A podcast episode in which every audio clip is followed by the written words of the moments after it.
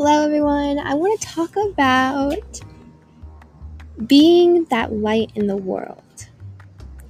You know, that's what our Father is. That's what Jesus did when he came down. He was that light of the world, and he tells us to go out and to do as he did. And so this morning, I just want to encourage everyone to be that light in the world, be that positivity, be that joy for someone, be that kindness. Um, there's too much negativity in the world, and I just want to encourage us all to put someone before ourselves today. May God bless and guide you all.